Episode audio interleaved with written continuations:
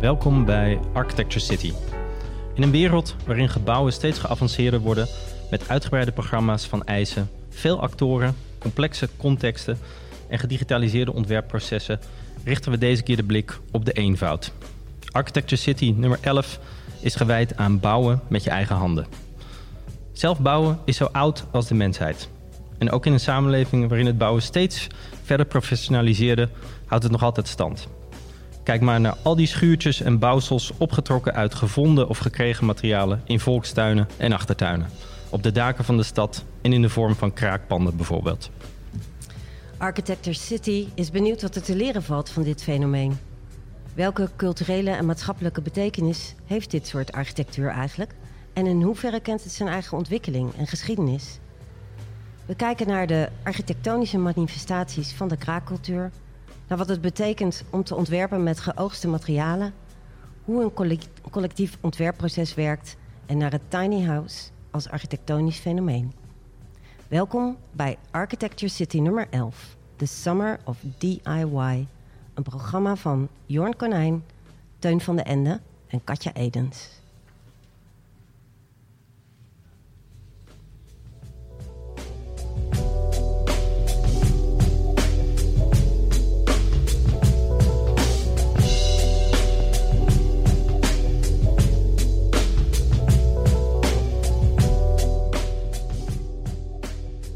Ja, en ik zit hier met twee gasten aan tafel. Marina Otero en Katia Truijen van het Nieuwe Instituut in Rotterdam.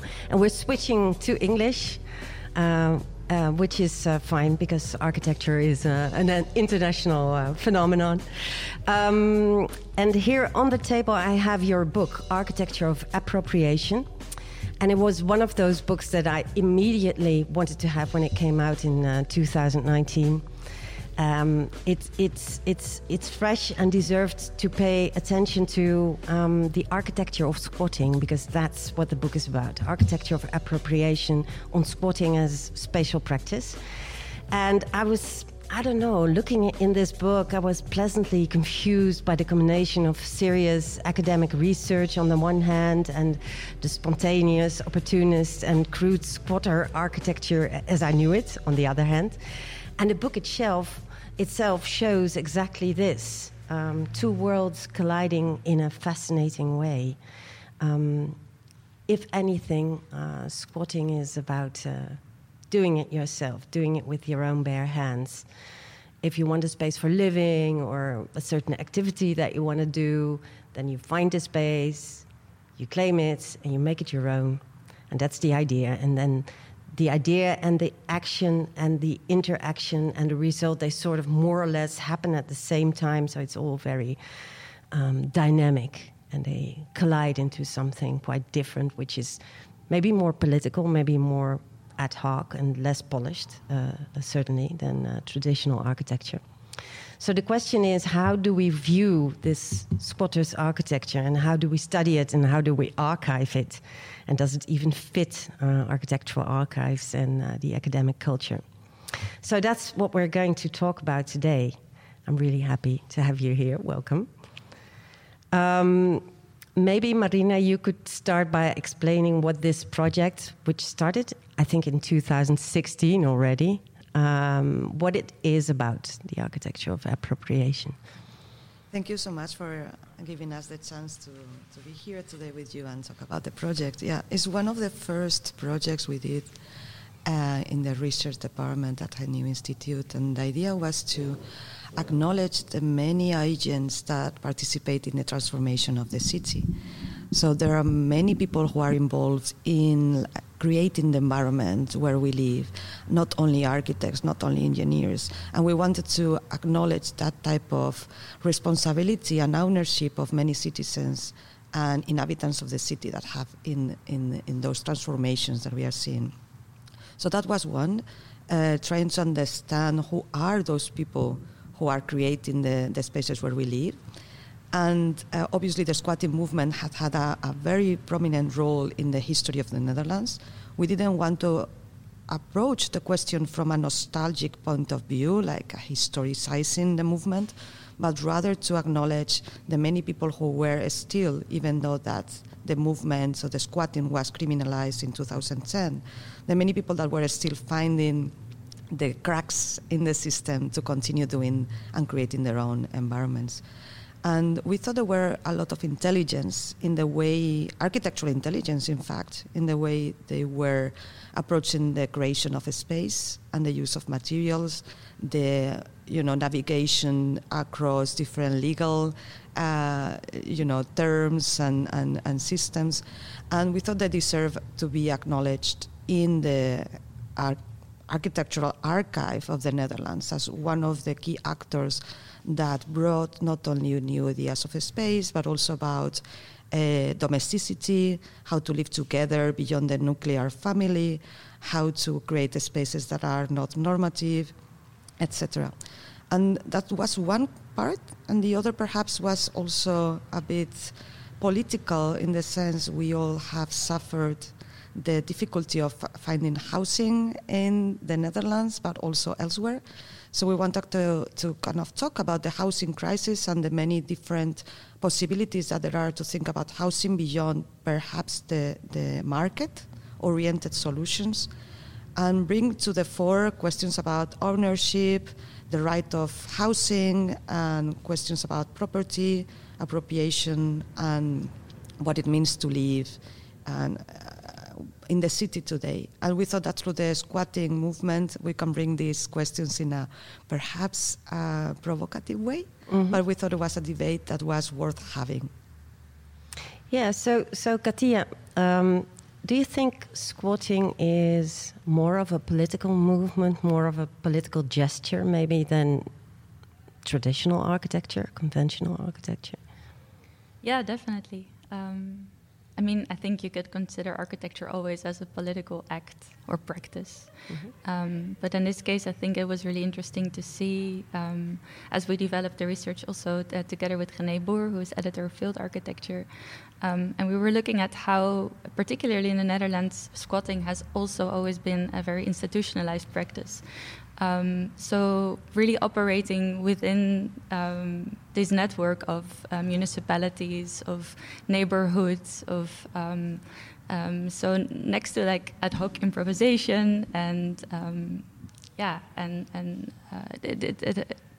squatting has always brought, has operated within squatting information centers, producing manuals. So there's always these fixed protocols and really passing on this knowledge. So this indeed is quite precise architectural knowledge as well. Yeah. Right. So it's a movement which has its own architectural expression, you could say. Yeah. Just to imagine. Again, what squats can be like. Yes. I mean, you studied many, I'm sure. You selected 6 for the book. Perhaps we could go to Landbouw Belang, which is in the book, which is a really beautiful squat. Yes. And you can sort of take us through the squat in a few steps, so the people that are listening know what we're looking at. Yeah.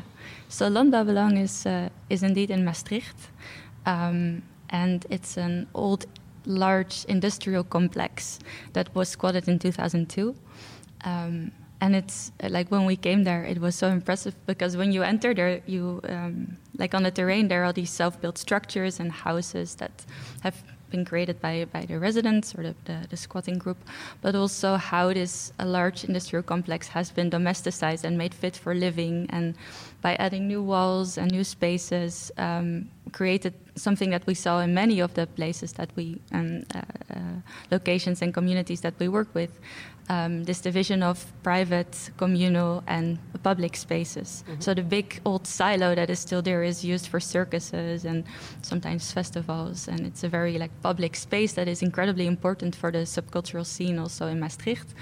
But then when you walk up the tower of this industrial complex, there is like in every corner there is a little room that was sort of like corners that were appropriated and adjusted, and materials that were found and within this network of different spaces in Maastricht. But there's also this really network of collaborations with Foku, like Volkskeukens, and a giveaway store on the backside, and so it's this really lively space, and a community, it was so generous. You could say. Yeah, and we were really, really sort of impressed, like how generous we were welcomed in each of the spaces, and how we were, Mm-hmm. So looking at the architectural expression, you're talking about found materials or materials that perhaps given that were left over, and that's typically what a squat would be built with, right? Yeah. So it maybe asks a certain smartness or intelligence. Can you give us an example, or maybe Marina, of something you saw you thought was incredibly smart, given the question or the situation? Yeah, I think we are very impressed by one architectural intervention in the Poortgebouw here in Rotterdam, that the inhabitants were creating lots of mezzanines. So most of the spaces were having a very high height, and they were creating double spaces. But it was not only to duplicate the number of square meters. I think it was a very political and a strategic act, because the fact that they were creating more square meters were also making more difficult for being evicted, because once they are evicted, they have to be provided with a space, at least before, a space that almost has the same number of square meters. So by actually, adding more square meters to the existing building, they were making almost impossible to get evicted from the space. So it was both an architectural intervention and a legal and political intervention, and we were extremely interested in this thinking behind that's apparently simple act of doing a mezzanine. And this is in the Poortgebouw here in Rotterdam, right? Is it still a squat, or are the original people still living there? Yeah, it's a legalized squat. It was actually legalized short after it was squatted, and then it was they had to pay rent to the municipality, but then and now it's a private owner. But it's still a really strong community of about 30 inhabitants, and and I think it's really interesting because it's some people have been living there for a very long time, but there's also a lot of people coming and going and bringing their own expertise and activities to the space. Yeah. Is there something of a, let's say, shared attitude between the people, the dwellers in Maastricht or Rotterdam or other examples? Is that this kind of rebellish attitude that is still there from the 70s and 80s, when Holland had a very strong squatting movement, I think? Or is this very much this romanticizing of the squatting movement? I mean, maybe Katja can say more, but I will say that I didn't find it romanticizing. There were the communities that we encounter and we collaborated with are made of very different individuals from different generations and backgrounds, and the reasons behind being in the squat are also very are various. So some people, maybe it's because of need that they have to be in a place where they don't have to pay rent. And other people is really because of the philosophy of sharing and appropriation of the space is a political, position. In other cases, are students who are not only interested in living in a community, but also participating in a kind of a movement. And there were even architecture students and design students, art students. So there's also this kind of creation of a cultural space that are fundamental for the functioning of the cities. And we found perhaps each squat has its own peculiar and idiosyncratic positions, but there were a lot of solidarity, I think, between them, and you can see a lot of collaborations and even materials that were traveling from one squat to the other. So you see always like genealogies of people, materials, and activities that travel across the country from a squat to a squat. But from what you're saying, I don't really feel this kind of rebellish fight the system type of feeling that I associate with squatting from the 80s, at least. I think they are activists, of course. No, the thing of like we always associate squatting with riots against the police, and actually, if you are part of a squatting action, you will see that as really choreographed and organized to avoid violence and to create a very like a smooth process in which people involved know their rights and know how to deal with authorities. And in many cases, you know, you can say they're rebellious because they allow other communities, like communities of migrants or refugees who don't have access to housing, to get them to occupy one. So that's the rebellious part, but not that much violence or like destroying of furniture, urban order, or whatever we can imagine that people associate with these groups, and it's not always the case. I mean, I have not experienced that. And if you, at a certain point in time, you started to research this, or you wanted to do this back in 2016. I can imagine that not everybody understood why squatting would need to be, you know, studied in an academic way or archived. How was it? How did people look at your proposal to study this and to take it seriously? I think, yeah, we had so many conversations. We also had an interesting conversation, of course, with the Heritage Department of the Nieuwe Instituut. The Archive for Architecture and Urban Planning it's an author-based archive, so it's consists of, I have to say, mostly male authors. I think 96% is white male authors, and we wanted to see like how to document and present and represent these collectively designed spaces. And then how it could also enter the logic of the archive as well. Because that seems a bit of a problem, because you have an archive, the Rijksarchief, which is organized along the lines of authorship. In the case of squats, it's a collective act. It's quite different from what we're used to. So I can imagine that is difficult, and also how to document this. I understand you found new ways of doing this. Maybe you can explain briefly. Yeah. So we wanted to... in the beginning, we actually worked with architecture students also from TU Eindhoven to use actually architectural language and to work with the communities to document the spatial appropriations and adaptations that were made in the buildings or the sites. Really to produce documents that could also circulate in architectural discourse, but also in legal discourse, for instance, as documents that could potentially be presented in court cases, for example. But then also after presenting that and discussing that, we also found that the life and the voices of the inhabitants and so, like how these spaces were constructed, and indeed, like the how materials were circulated across spaces, or the life of the spaces, how we could also document that. And on the other hand, also thinking again about the logic of the archive, which includes original documents.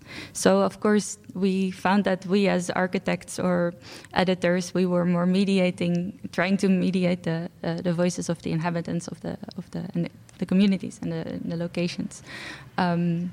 So then we kind of came up with these hybrid documents. So on the one hand, the drawings and the axonometries, but then to have these annotations in which we had conversations on the table and asking people how they were using the space. And are they already part of the archive? Did the archive accept them? Yes. So if people go at the Rijksarchief and they look for example, Landbouw Belang or Poortgebouw, they will find these drawings. Yes. It's the same logic as the on the building level. So you can look for the building and then you will find it. So that means sort of breaking open the conventions of the archive, which is in itself, if you like archives, like I do, very exciting. Maybe a final question from my side. Something you mentioned already, Marine, in your introduction, that today, of course, this is huge pressure on the housing market, and it's almost impossible to find housing in big cities in the Netherlands. You would expect maybe to have more squatting movements, that people simply cannot afford to live there anymore. Then they go into these type of situations. Do you notice that as well, or is it still relatively small? The problem is that has been increasingly criminalized since 2010. And in my personal opinion, I think it's not by chance that we had the economic crisis in 2007-8, and there were more pressure by different collectives and markets to regulate that crisis in certain ways, and there were forms of appropriation by few people that, and I think this is connected to that. This idea that, there is still vacancy, so there's still possibilities to occupy certain spaces for the right of housing. And we can even think about what has happened with Corona, that many spaces became somehow empty. But yet, squatting or occupying those spaces that are empty for a long time are even more today criminalized. And has become even more difficult now in the last months, because before you could perhaps squat, but then you have to wait for a court case to be evicted, and now you can be evicted immediately. So the system is creating more difficulties for people to exert their right of housing. And in my opinion, it's not that I am calling for, insurrection, criminality, but what I'm calling is to reflect on the type of city we are having and what are the possibilities of housing. And as a Nieuwe Instituut, also as an institute that deals with architecture, we thought that we have the responsibility to call out on what is happening about, the difficulties of living in the city. Obviously, squatting is not the only option, but it was kind of revulsive, something provocative to say, why we are in this situation, why the right of housing is not at the forefront of the policies about the city. So it's a form of architecture which is also a political deed. Can we say this? Yes. Yes. Well, thank you so much for joining us today. We'll hear more about the architecture of appropriation. Thanks. Thank you. Thank you.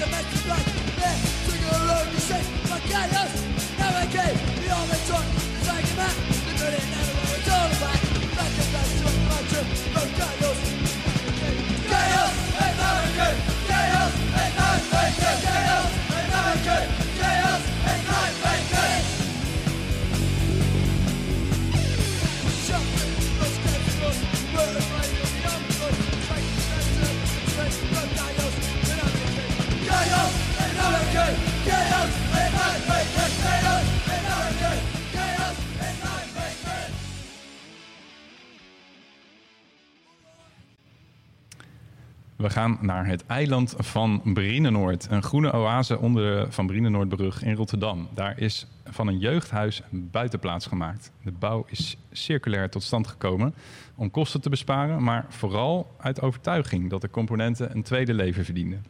Buitenplaats Brienenoord opent een nieuw hoofdstuk in de bouwgeschiedenis van de plek. Het jeugdhuis, dat er in de jaren 30 landde, was afkomstig van de Schiedamse scheepswerf Wilton Feyenoord. En onder supervisie van architect Jo van den Broek en Bakema, verplaatsten werkloze jongeren het paviljoen naar het eiland. Daar diende het als onderkomen voor zomerkampen voor jongeren, ofwel bleekneusjes uit Rotterdam-Zuid. De gemeente deed het leegstaande gebouw in 2014 van de hand aan 5 Rotterdammers.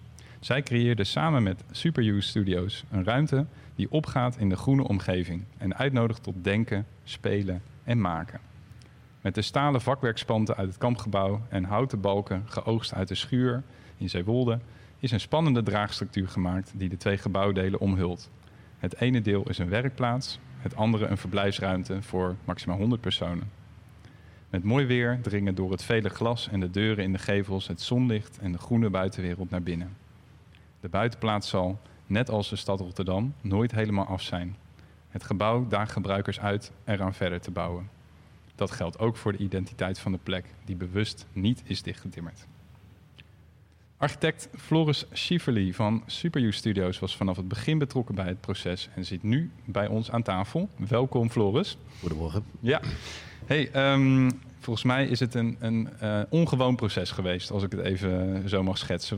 Wat kan je vertellen over jouw rol als architect bij dit bijzondere project? Ja, wat wel aardig is, we zijn aangeschoven vanuit de fascinatie. Ik kreeg de vraag, we hebben een gebouw, dat moet gedemonteerd worden volgens de rapporten. En we hebben een eiland met een heel klein bruggetje waar niks overheen kan. Hoe gaan we dit doen? Die uitdaging kwam bij mij terecht. En uiteraard gingen wij kijken naar wat kun je doen met wat er bestaat. Ja. En hoe kunnen we dat in kan en kruiken leiden. Dus onze eerste rol was eigenlijk de rol van de sloper. Wij zijn gaan kijken naar wat voor onderdelen zitten erin die we nog kunnen gebruiken. En welke onderdelen niet. Daarna is er een lobby opgestart. Om bij de gemeente voor elkaar te krijgen om het sloopbedrag wat zij nog zelf in de portefeuille hadden in die van ons te krijgen. En met dat bedrag niet alleen te slopen, maar te demonteren, schoon te maken en mensen met afstand tot de arbeidsmarkt ook te integreren en te voorzien van een skills eigenlijk. Oké, ja, dit gaat al best wel hard.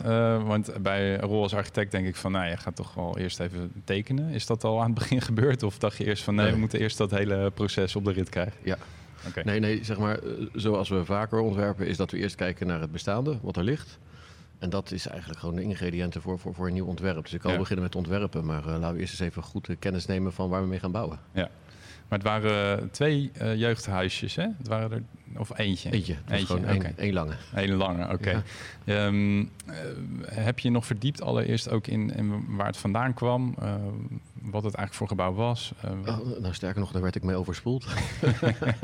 Nee, zeg maar de club Buitenplaats Brienenoord, die hadden natuurlijk al behoorlijk wat studie gedaan.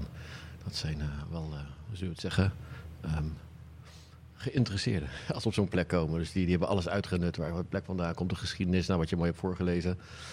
Dus dat kwam ons zo toe. De grap is, dat is toen destijds met allemaal jongeren opgebouwd.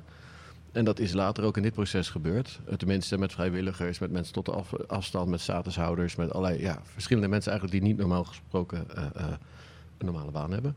En sommige mensen die het leuk vonden in het weekend en die wel een normale baan hebben. En de grap is, dat was nooit per se extreem de intentie. Maar het is tijdens het proces ook nog eens een keer zo gelopen... dat ook de stakeholders van Buitenplaats Brienenoord een rol kregen. En het is eigenlijk dat hele collectieve is gaandeweg uitgebouwd. Zonder dat daar per se een intentie was om dat heel groot te maken. Tenminste niet vanuit mijn kant, maar dat ontstond zo. En we hebben het lekker laten gaan. Ja. Wat was nou eigenlijk precies de vraag aan jou als architect? Hoe kwam die bij je binnen? En of heb je misschien zelf nog aan weten te passen, die vraag? Ja, nee, zeker. Die vraag was redelijk organisch. Okay. Zo van, hoe kunnen we hier een nieuw clubhuis van maken van wat hier staat? Dus we hadden op een gegeven moment wel samen bedacht van... alles wat op het eiland is, moet op het eiland blijven. En daarmee gaan we het doen. Nou ja, met alle wetgeving en constructieve, theoretische werkelijkheden... voldoe je niet met hetgene wat er lag. Dus we hebben er nog wel wat bij moeten slepen. Uiteraard allemaal gebruikte materialen.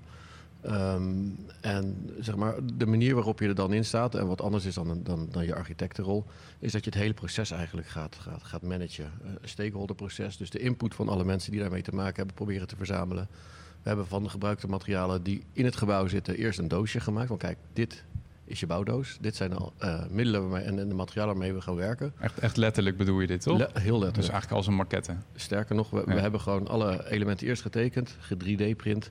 gepresenteerd en toen dachten we, joh, kan niet iedereen gewoon zo'n pakketje krijgen? En dat we eerst eens met elkaar lekker gaan knutselen over wat is dat nou voor een plek en wat is de betekenis van die plek? Ik kan het als architect al verzinnen, maar ja, als al die stakeholders die extreem betrokken zijn, architecten, filosofen, theatermakers, alles komt daar langs.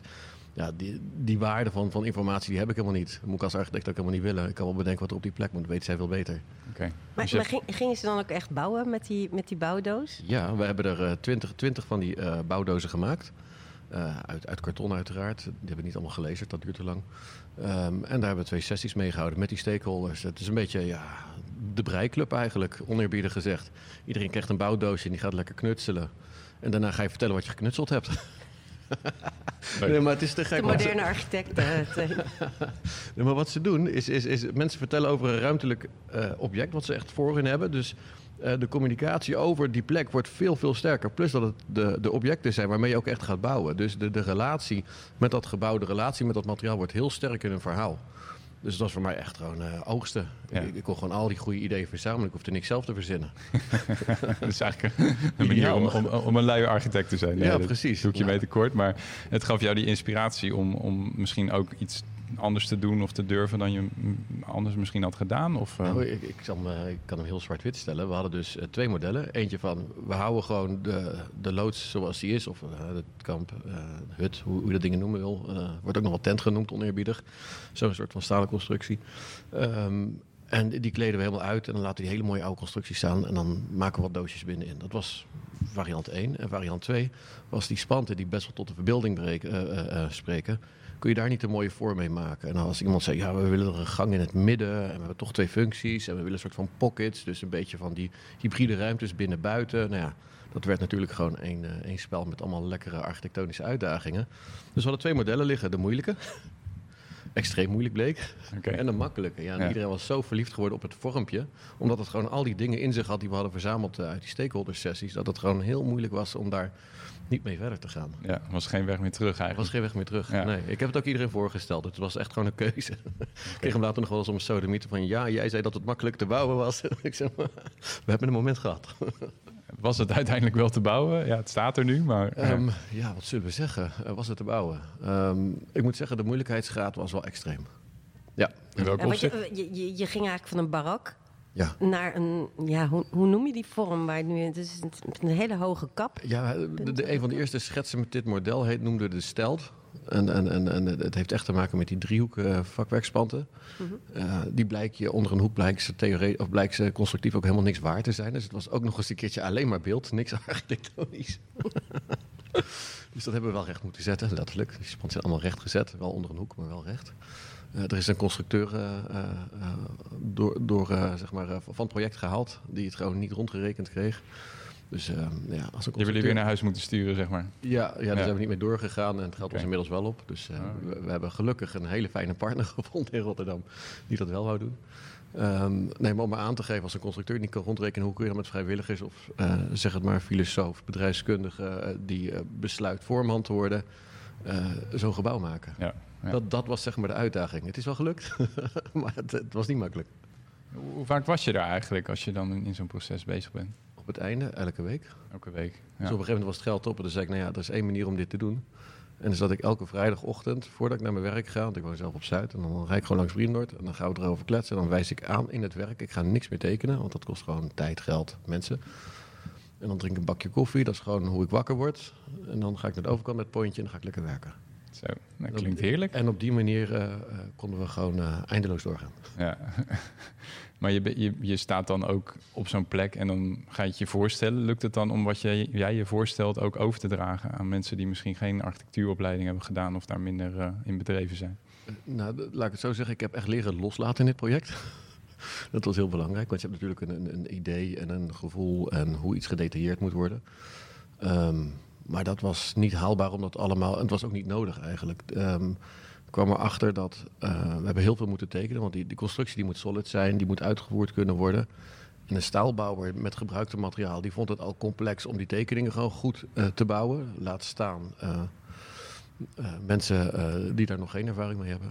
En uiteindelijk heb ik heel veel dingen losgelaten. En de grap is, het is geen perfecte architectuur. Maar wat het wel is een plek waar je de vrijheid voelt van die plek zelf. En waar je ook ziet dat mensen er zelf aan hebben gewerkt. En omdat dat ding zo complex is, was het voor iedereen een ongelofelijke uitdaging. Maar ook een ongelofelijke bevrediging dat het afkwam. En dat het stond. En dat zij in staat waren zoiets te bouwen. Dus die complexiteit heeft al wat gebracht. Eigenlijk iets heel moois. En dat had ik niet voorzien, zeg maar. Het hoop geklaag wat je onderweg hebt gehad... was de dankbaarheid toen het af was. Tenminste bruikbaar. Ja. En als je er nu bent, want je gaat misschien nog wel eens kijken... Wat valt je dan op? De goede dingen die me opvalt is dat als dat ding groeit in gebruik... dat hij eigenlijk gewoon mooier wordt. Dus er worden dingen toegevoegd en het kan het gewoon allemaal hebben. Ondanks de complexe vorm is er heel veel ruimte voor allerlei... zaken die mensen daar organiseren. De gevel, daar kan nog van alles mee. De plek eromheen kan nog van alles mee. Dus eigenlijk wat me opvalt is dat die steeds mooier wordt. En wat me ook opvalt is de onafgewerkte peerplaten en peerschuim die ik af en toe tussen de naden zie. En dat vind ik wel moeilijk. Dat is moeilijk. Dat vind ik moeilijk. Hey, en als je nou kijkt naar... Dit hebben allemaal mensen met hun eigen handen gebouwd. Hè? Een soort van bouwend bedacht misschien wel. Hoe zit het nou met de auteurschap? Wie is nou de architect van dit gebouw? Hoe zou je dat formuleren? Ja, ik heb sowieso niet zoveel met het woord architect. Dus in dat opzicht hecht ik niet zoveel aan het auteurschap. Ik denk, wat mijn rol hierin is geweest, echt gewoon het proces, het uitdenken naar iets bouwbaars. Maar daar ook de ruimte bieden aan het proces om allerlei verschillende dingen uit te proberen. Dus inderdaad, hoe werkt het nou als die stakeholders dit soort dingen gaan verzinnen? Hoe werkt het nou als mensen dit zelf moeten bouwen? Hoe werkt het nou als wij tekeningen maken met de hand op de plek zelf en we geven instructies? Of als ik nu strak uitgeprinte isometrische werktekeningen maak. En hoe werkt het dan? Nou, de grap is, daar aanwezig zijn en met elkaar bouwen levert veel meer op dan hele goede gemaatvoerde werktekeningen. Ja, ja. Dus eigenlijk sluit je eigenlijk aan in de architectuurhistorie. Als we naar de 19e eeuw teruggaan, de architect misschien meer als bouwheer opereerde. Iemand als Viollet le Duc, ik noem maar even. Ja, die ging ook geen tekeningen maken. Die ging gewoon op het werk. Ik ben het 100% met je eens. Het is jammer dat het terug in de tijd heet. Ja, ja. Maar het is wel echt iets wat we nodig hebben. Op het moment dat je met elkaar wil bouwen of dat je met materialen voorhanden aan de gang wil gaan. Ook in de reguliere bouw merk ik als je aanwezig bent en praat met de voorman dat het resultaat gewoon beter wordt. Zeg maar waarom nu hele mooie strakke gebouwen voor elkaar gekregen worden, is omdat er knijterharde contracten onder zitten. Eigenlijk contracten op basis van wantrouwen. En dat is samen iets maken, zit daar niet in. Het is als jij niet maakt zoals wij het getekend hebben, dan moet je het gewoon overnieuw doen. En de consequenties zijn voor jou. Ja, met ook misschien geld en tijdverspilling als gevolg. Tuurlijk, dat zijn echt geen leuke processen. Nee. Nee. Jullie zijn als bureau daar eigenlijk een voorvechter van geweest, volgens mij sinds jullie oprichting al hoe lang? 20 jaar? Ik weet het even niet. Langer, ja. Nog langer, ja. Merk je dat het nou in de architectuur dat het gevolg krijgt? Dat er eigenlijk andere bureaus of misschien eenlingen zijn die zeggen van hé, dit spreekt me aan, dit ga ik ook doen. Nou, weet je, het probleem is geld. Ja. Als je dit commercieel wil doen, dan kom je er niet uit. Ja. Zeg maar de hoeveelheid arbeid die iedereen moet doen en het regelen. Al werk je met mensen die gratis werken, om dat allemaal georganiseerd te krijgen. En je wil daar een normale baan van maken zonder subsidies, dan wordt dat heel moeilijk. Ja. En waarom lukt het jullie wel? Omdat we een deel van onze tijd daarin stoppen en de rest van de projecten wel dekken. Dus wij zijn wat dat betreft, zou je kunnen zeggen dat we wel iets commerciëler zouden kunnen opereren als je kijkt naar onze balans. Ja. Maar ik doe dit niet omdat ik geld wil verdienen. Ik doe dit echt gewoon omdat dit is wat ik wil doen. En tuurlijk moet ik geld verdienen, dat doen we ook. Dus ik kan er echt prima van leven, dat is het probleem niet. Maar ik denk dat iemand in mijn functie, met mijn ervaring, elders bij een groot bureau een andere paycheck heeft. Ja, ja. Ja, jullie zijn natuurlijk wel gevestigd in Rotterdam. Je vertelde over je vrijdagochtend dat je even langs ging. Hoe moet ik me dat voorstellen als je een project doet aan de andere kant van het land of misschien wel zelfs in het buitenland? Dan moet je mensen al daar hebben die dit beheersen. Okay, ja. Dus en dat doen we ook wel. Dus er zijn een heleboel goede voormannen die dit ook echt snappen. Dus dit is niet...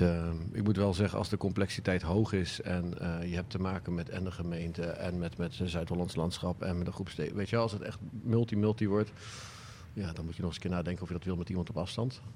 Dus dit soort dingen kunnen eigenlijk vooral omdat je er zelf bij betrokken bent en dichtbij zit. Maar dat zegt ook wel wat. Moet je bouwen aan de andere kant van de wereld als je die betrokkenheid niet hebt? Misschien moeten architecten gewoon eens gaan kijken in een achtertuin. Ja. In de plaats van de hele wereld rondreizen. Ja. Ik denk dat daar beter van wordt, maar goed. Nou ja, jullie hebben ook een vestiging in China, zag ik op jullie website. Maar niemand van ons werkt daar. Niemand werkt daar, oké. Okay. Dat is een postbusfirma. Ja, nee, we hebben een trust. Oké. Okay. Die zit in Rotterdam. Nee, het is een oud-student van Jan. En die was behoorlijk begeisterd met het Superuse gegeven. En die is daar aan de gang gegaan. Ja. En die heeft daar partners bij gevonden. En... ja, we communiceren regelmatig en we beoordelen ook. En Jan die gaat ook nog eens naar China als het nodig is. Ja. Dus we hebben daar goed contact mee. Maar in principe is dat gewoon een zelfstandig bureau wat zijn eigen lijn heeft en zijn eigen dingen doet. Maar we zijn nauw verwant en we werken vanuit dezelfde filosofie. Ja. Misschien nog één laatste gedachte, want Buitenplaats Brienenoord staat er nu. Het is misschien nog niet af. Hè? Je zegt ook van, nou, het verandert ook steeds. Hoe zou het er nou over 20 jaar bij staan, denk je? Nou, die constructie, die gaat het wel redden. Oké, en de rest? Ja, die materialen vergaan niet, dat komt wel goed. Er zou af en toe een plaatje vervangen kunnen worden. Laat ik zo zeggen, het gebouw zou het kunnen houden. Ik kan me ook wel voorstellen dat er op een gegeven moment iemand komt en zegt... ja, dat oude ding, we willen nou wel eens een nieuw gebouw. Ik hoop dat de tijd, zeg maar, de gedachte inhaalt. Maar die zekerheid heb ik niet. Hier in feite zou ik het heel gaaf vinden als het zou blijven staan. Het zou ook kunnen blijven staan. Maar het is wel een ding gebouwd met gebruikte materialen. Een ding gebouwd door mensen die geen verstand hadden van bouwen. Maar uiteindelijk is het eigenlijk best wel een aardig gebouw geworden. Ook bouwvisies. Behalve dan dat op de zuidkant nog steeds wat shades moeten als het zonnig is. Nou ja, ondanks dit alles zijn jullie genomineerd geweest voor de Rotterdam Architectuurprijs. Jullie hebben het architectuurjaarboek van Nederland gehaald. Dus volgens mij allerlei redenen om trots te zijn. Floris, dank je wel voor om je verhaal hier te komen doen. En, graag gedaan. Ja, tot een volgende keer. Goed, hoi. Hoi.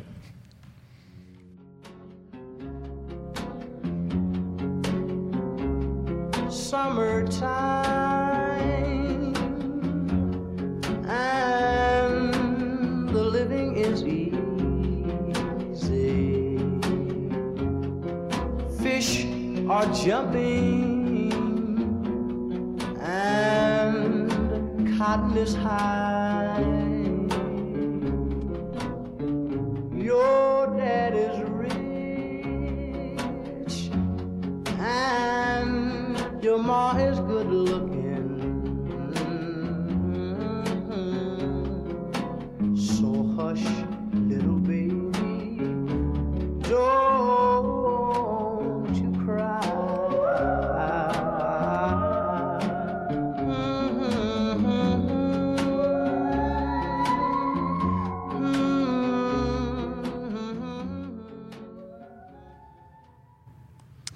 Het is de droom van vrijwel iedere architect, je eigen huis bouwen.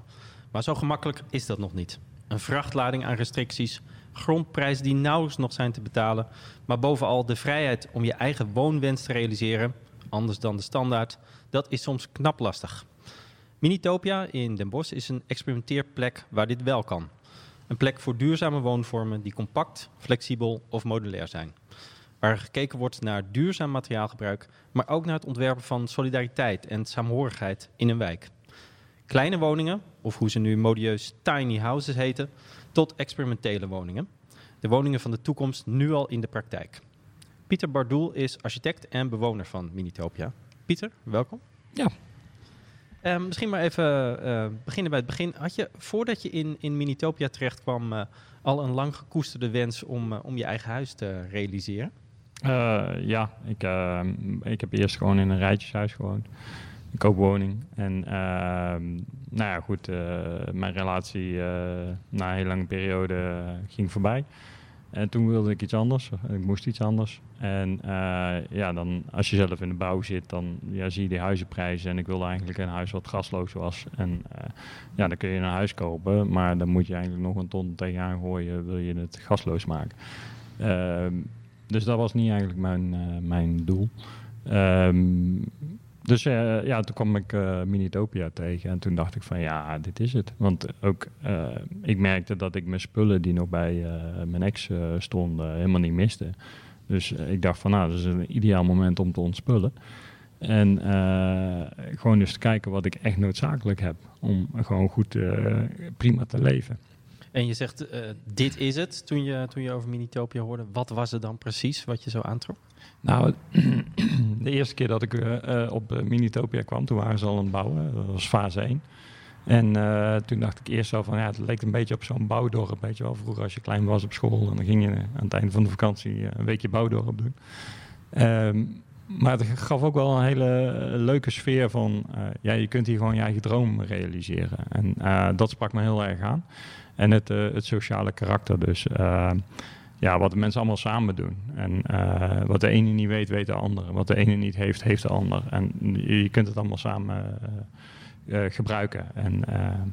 En iedereen is ook open om dat te laten doen. En of dat mogelijk te maken. Dus dat is... Ja, het is een betere goede buur dan een verre vriend. En dat is daar heel erg sterk. En dat sprak me heel erg aan. En is het echt een plek in de stad? Kan je het wat meer beschrijven? Ligt het buiten de stad? Ja, waar is het op gebouwd? Nou, het ligt aan de rand van de stad. En het was vroeger een afvalstoffendienst. Die al 10 jaar leeg stond. Dus mooi geasfalteerd. Met rioolvoorzieningen en dat soort zaken. Daar hebben ze nu gewoon een straat van gemaakt. En we hebben gewoon huisnummers. Het is ook echt en heeft een eigen naam gekregen. Het is tijdelijk. Maar we hebben nu een contract tot 2023. Dat wordt waarschijnlijk verlengd. Die gesprekken die zijn nu gaande met de gemeente om dat te verlengen naar 2028 of 2030. Maar alle huizen die zijn dus demontabel of verplaatsbaar. En dat vind ik ook het mooie eraan. Van eigenlijk, dat zie je ook in industriegebouwen. Die na 25 jaar zijn die afgeschreven. Die worden gesloopt, wordt iets nieuw gebouwd. Omdat het niet meer voldoet aan de hedendaagse eisen. Als je dat in de woningbouw kijkt, dan zijn er huizen die worden alleen maar oud en die voldoen eigenlijk ook niet meer. Maar toch gaan die voor astronomische prijzen tegenwoordig worden die verkocht. Mijn visie is meer zo van ja, ik heb mijn huis en dat neem ik mee. En alleen die grond die is waard en de locatie is geld waard. En als ik verhuis hoef ik niet een nieuwe badkamer, want die badkamer die erin zit, die is naar mijn smaak, ook de keuken. Dus dat is ook de circulaire gedachte, of eigenlijk de gedachte van minder afval produceren is eigenlijk ook een andere woonvorm. Maar goed, dat is als een heel kleine mug tegen een hele grote olifant iets zeggen. Dat het ook anders kan. En dat vind ik het mooie aan deze pauzeplekken die we eigenlijk heel veel in Nederland hebben. En dat de gemeente Den Bosch die handschoenen heeft opgepakt en heeft gezegd van jongens, we gaan hiermee experimenteren. Maar toch hebben ze ervoor gekozen om die plek dan tijdelijk te maken. Dus na wat was hij, 2030? Nou, het is nu de plan dat ze in 2030 in dat hele gebied, want er zit ook nog industrie bij, dat daar weer woningbouw gemaakt gaat worden. Maar ja, in die tussentijd kun je het ook leeg laten staan. En terwijl dat de woningnood zo hoog is. Dus daar is het zijn het eigenlijk perfecte plekken voor om zoiets te realiseren. Want het water en de stroom. We hebben gewoon voor het hele straat hebben we 2 stroomaansluitingen en 2 wateraansluitingen. En dat werken we gewoon met paddenstoelen, van die festivalpaddenstoelen. Nou, en daar plug je in en je hebt stroom in je huis. Gewoon 3 keer 16 ampère, dus net als een normaal woonhuis. Dat ligt allemaal bovengronds, met aarde eroverheen. Dus eigenlijk heel inventief bedacht hoe dat je zo'n pauzeplek gewoon heel simpel kunt benutten voor woningbouw. Ja, je vertelt er eigenlijk ook over alsof je een tentje opzet en klaar ben je. Maar ik denk dat je toch wat langer bezig bent geweest met bouwen, of niet? Vanuit Stichting Minitopia was dus eigenlijk de eis dat je in 3 maanden je huis af zou hebben. Mij is dat gelukt, maar de meesten zijn een jaar aan het bouwen. Maar goed, kijk, in een half af huis kun je ook wonen. En wat ik het leuke eraan vind is, de meeste bewoners die op Minitopia wonen, die hebben helemaal niks met bouwen. Die hadden nog nooit een zaag in de hand gehad. En die hebben toch die handschoenen opgepakt en gezegd van, nou, ik ga van een zeecontainer een huis maken of ik ga van iets anders een huis maken. En dat vind ik het gave eraan, dat mensen gewoon ook zien dat ze het gewoon zelf kunnen. En met know-how van elkaar delen van, hoe heb jij dit gedaan, hoe heb je dat gedaan. Dat is het mooie en dat maakt ook meteen zo'n hele straat heel erg een hele goede binding met elkaar. We doen heel veel met elkaar. Morgen hebben we een fietstochtje. Maar er wordt heel veel dingen georganiseerd. En die saamhorigheid die is gewoon heel erg fijn. En dat vind ik heel erg fijn. En dat vind je niet snel in de straat. En bij ons is die, doordat je eigenlijk met z'n allen begint, is dat heel erg mooi om te zien. Kan je huis eens beschrijven voor de luisteraars? Hoe ziet het eruit? Hoe groot? Hoe klein? Ja, nou, we hadden heel weinig regelgeving, dus totaal geen welstand. Dus het leuke is eigenlijk, de straat is 29 hoofdstukken, zeg ik altijd. Het zijn 29 totaal verschillende huizen. Echt alle dromen van de mensen hebben hun eigen huis gemaakt. Maar je hebt wel een bepaald plot waar je binnen moet blijven. Ja, 50 vierkante meter grondoppervlak mag je bouwen.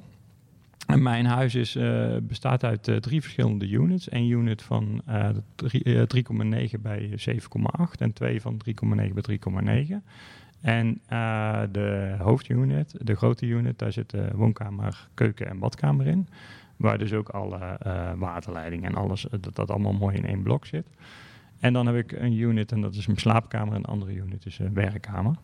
En die 2 kleine units die zijn ook gewoon helemaal op zichzelf staand geïsoleerd. En die kan ik op 4 verschillende plekken aan mijn hoofdunit vastmaken. Zonder dat ik groot hoef te verbouwen. En dat klinkt wel vrij tiny, dus echt 40 vierkante meter? Ja, 42 vierkante meter woonoppervlak. Hè. Dus het is aan de buitenkant, omdat ik heb trippelglas, hele hoge isolatiewaarden. Ik wilde een gebouw maken met een hele lage footprint. Het is ook gebouwd in CLT, cross-laminated timber. Maar ja, ik kan het zo oppakken en op een dieplader zetten en wegrijden. En voor €1500 heb ik mijn huis 100 kilometer verderop weer neergezet. Okay. Je hebt ook geen fundering nodig. Dit is echt minimaal wat je nodig hebt. Dus je laat ook een hele kleine footprint achter, ook op het terrein. Dus Klinkt een beetje als een architectonische variant van een Tesla. Ja, zo ongeveer. Ja? Ja. Is die ook even duur dan? Ja. Toevallig. Tesla 3. Maar, Tesla 3. Ik denk goedkoper dan denk, Tesla, toch? Misschien ook wel, ja. Ja, ligt eraan als je de basic variant neemt dan. Nou, dat heb ik liever een huis dan een auto, eerlijk gezegd. Ja. Nou, en dat vind ik, dat is voor mij dus ook. Ik heb geen hypotheek meer. We betalen allemaal een soort huur voor het stukje grond. En we hebben dus een vereniging om je water en elektra aan te betalen. En aan het einde van het jaar wordt dat verrekend met elkaar. Maar ja, ik betaal ongeveer €35 water en stroom. En daarmee verwarm ik. Ik heb gewoon een oven, ik heb een wasmachine. Dus dat is heel minimaal eigenlijk wat je woonlasten zijn. Ja. Maar het hele idee van een huis als een soort investering, wat veel mensen hebben, van ik zit daar 10 jaar en dan verkoop ik het weer voor het dubbel. Dat is dus helemaal niet bij jou de vraag of het idee. Nee, want u zegt dat je het voor het dubbele kunt verkopen. Ik bedoel, we hebben ook net de crisis achter de rug en hoeveel mensen die hebben daar enorm in het water gezeten, zou ik maar zeggen. Ja. En als je gewoon nu ziet hoe overboden wordt. Als er dadelijk weer een crisis komt, dan hoeft er maar dit te gebeuren in je relatie of whatever. Je bent de bank aan het spekken.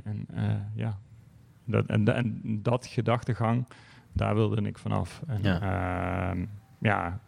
En dit is een prima oplossing ervoor. Dus al het geld wat ik nu spaar, ben ik nu aan het sparen dat ik in 2028 of 2030 ergens een stukje grond kan kopen. Het zij in Drenthe, het zij in Friesland, maakt mij niet uit. Dus het geeft een enorme vrijheid ook? Heel veel vrijheid, ja, gewoon ook die druk die heb je niet meer. En dat dat merk ik ook bij de mensen, want ik ben wel een van de ouderen bij ons op het terrein. De meesten zijn een stuk jonger. Zijn rond halfweg 20, halfweg 30, daartussen. En die normaal eerst een appartement huurden en nu gewoon een eigen huisje hebben gebouwd met een tuin. En je woont gewoon vrij. En ook al is het op een oude afvalberg, het is super mooi. En we wonen echt, ik woon 10 minuten fietsen en dan sta ik echt in het centrum. En misschien nog zelfs minder, dan sta ik bij de Sint-Jan. Dat is een perfecte plek. Die andere gemeenten die dat nu ook aan het doen zijn, dat zijn geloof ik Eindhoven, Roosendaal. Pakken die dit op dezelfde manier aan als Den Bosch? Weet je dat? Eindhoven, daar moet je wel aan het bouwbesluit en alles voldoen. Dus, ik geloof niet aan de bang, want dat gaat denk ik niet helemaal. Daar worden wel wat vrijheden gegeven. Maar er zijn ook woningbouwcoöperaties die daar ook aan meedoen in Eindhoven, weet ik.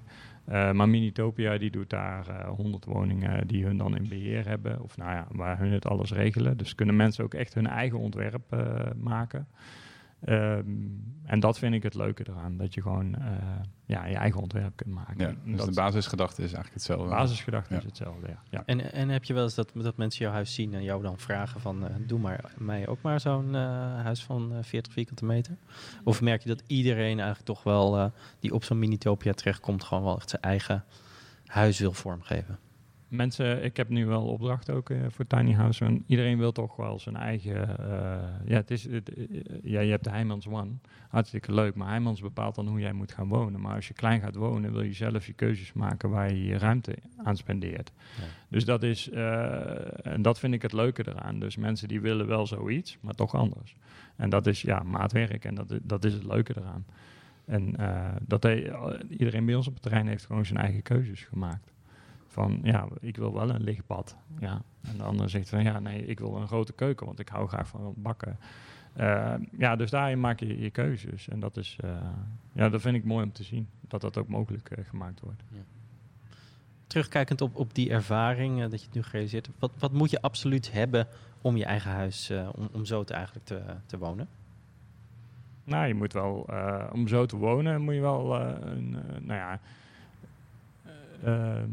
ook dingen kunnen delen en lekker wel sociaal dier zijn. En je daarin wel voelen. Het is niet zo dat je bij ons, als er iets gebeurt... of als er een activiteit is, dat je mee moet doen. Dat is helemaal niet zo. Maar wij hebben ook geen afgescheiden tuinen. Dus alles is open bij ons. De hele straat is open. Dus als ik afval weg ga brengen... voor hebben we zo'n container unit. En daar kun je dan afval en plastic scheiden en papier. Maar als je dat wegbrengt, dan ben je soms wel een half uur onderweg, omdat je gewoon allemaal mensen tegenkomt en toch even lekker een praatje maakt. Ja, ik zeg het al. Het is, ja, sommige mensen zeggen wel, het lijkt wel een camping, maar je hebt wel echt het vakantiegevoel. Dat heb je gewoon altijd. Maar het vraagt dus wel echt een bepaalde attitude die je moet hebben als je gewoon liever niet juist met je buren en allemaal in isolatie dan moet zitten. Je dit niet gaan doen. Dan moet je dit niet gaan doen. Maar ja, goed, voor mij past het heel erg wel. Dus, ja, ik kan me ook voorstellen dat op een bepaald moment in je leven langskomt en dat je dan er ja tegen zegt en dan vervolgens gebeurt het gewoon. Ja, en dat vind ik ook het leuke eraan dat het tijdelijk is. Omdat het dan, ja, niemand weet wat hij over 10 jaar doet. En dan zeggen sommige mensen ook wel, ja, maar dan weet je niet waar je naartoe gaat. Ik zeg, ja, maar als jij je huis verkoopt, weet je ook niet waar je terechtkomt. Dus ja, ik zie daar de moeilijkheid niet. En ja, het is alleen dat je dan minder snel grond krijgt. Maar het is een sneeuwballetje die Stichting Minitopia aan het rollen heeft gebracht. En ja, je ziet het nu steeds meer gemeentes die met die woningnood zitten. En zeker ook voor jongeren is dit een perfecte kans. En ja, sommige mensen zeggen met tiny house, ja, maar ik wil kinderen. Bij ons in de straat wonen gewoon mensen met kinderen. En die op heel weinig vierkante meters wonen. Het is gewoon een mindset. En jij zit er met z'n tweeën in. Maar stel als er 2, 3 kinderen bij komen, dan wordt het met z'n 5 op 40 vierkante meter misschien wel echt een uitdaging. Dat wordt echt een uitdaging. Maar ja, er zijn ook niet zoveel gezinnen meer met 5 mensen. Nee. Maar we zijn bij ons die met 4 op dezelfde hoeveelheid vierkante meters wonen. Maar doordat je klein woont, leef je heel veel buiten. Je bent echt veel meer buiten. En die kinderen bij mij in de straat, ja, daar rijden geen auto's rond. Het is gewoon een doodlopend straatje. We hebben gewoon we hebben een parkeerplaats. Daar staan de auto's en niet bij de huizen. Ja, wat wil je als kind nog meer? Het is gewoon een walhalla. Je kunt gewoon overal spelen zonder je druk te hoeven maken van ook schop tegen de bal tegen de auto van de buurman aan. Omdat iedereen dan ook gewoon daarmee, ja, dat is gewoon prima. Dat is oké.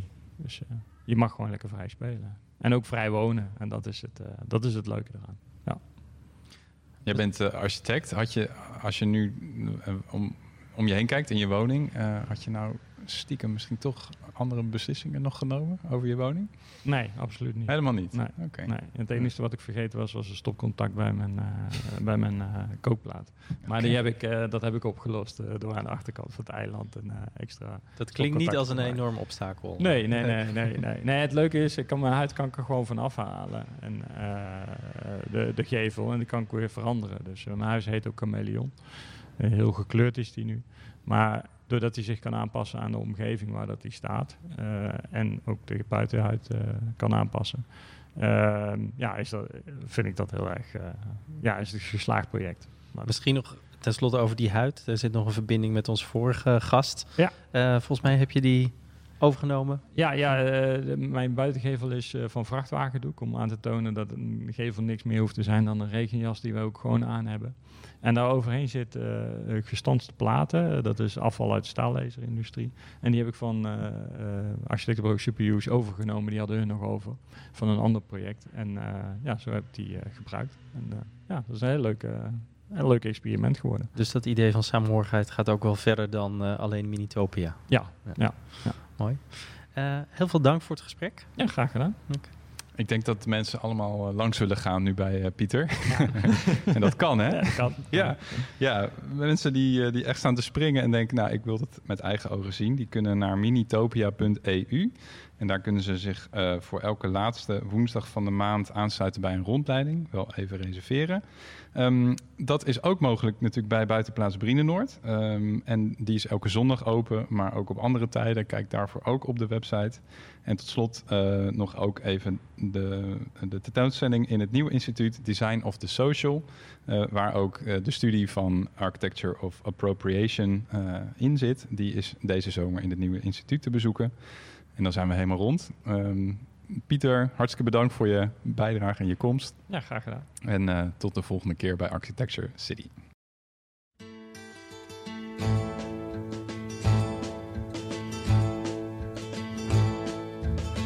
If I were a carpenter and you were a lady, would you marry me anyway? Would you have my baby? If you were a carpenter and I were a lady, I'd marry you anyway. I'd have your baby. If a tinker was my trade, would I still find you? I'd be carrying the pot you made, following behind you. Save your love through loneliness, save your love through sorrow. I gave you my onlyness, give me your tomorrow.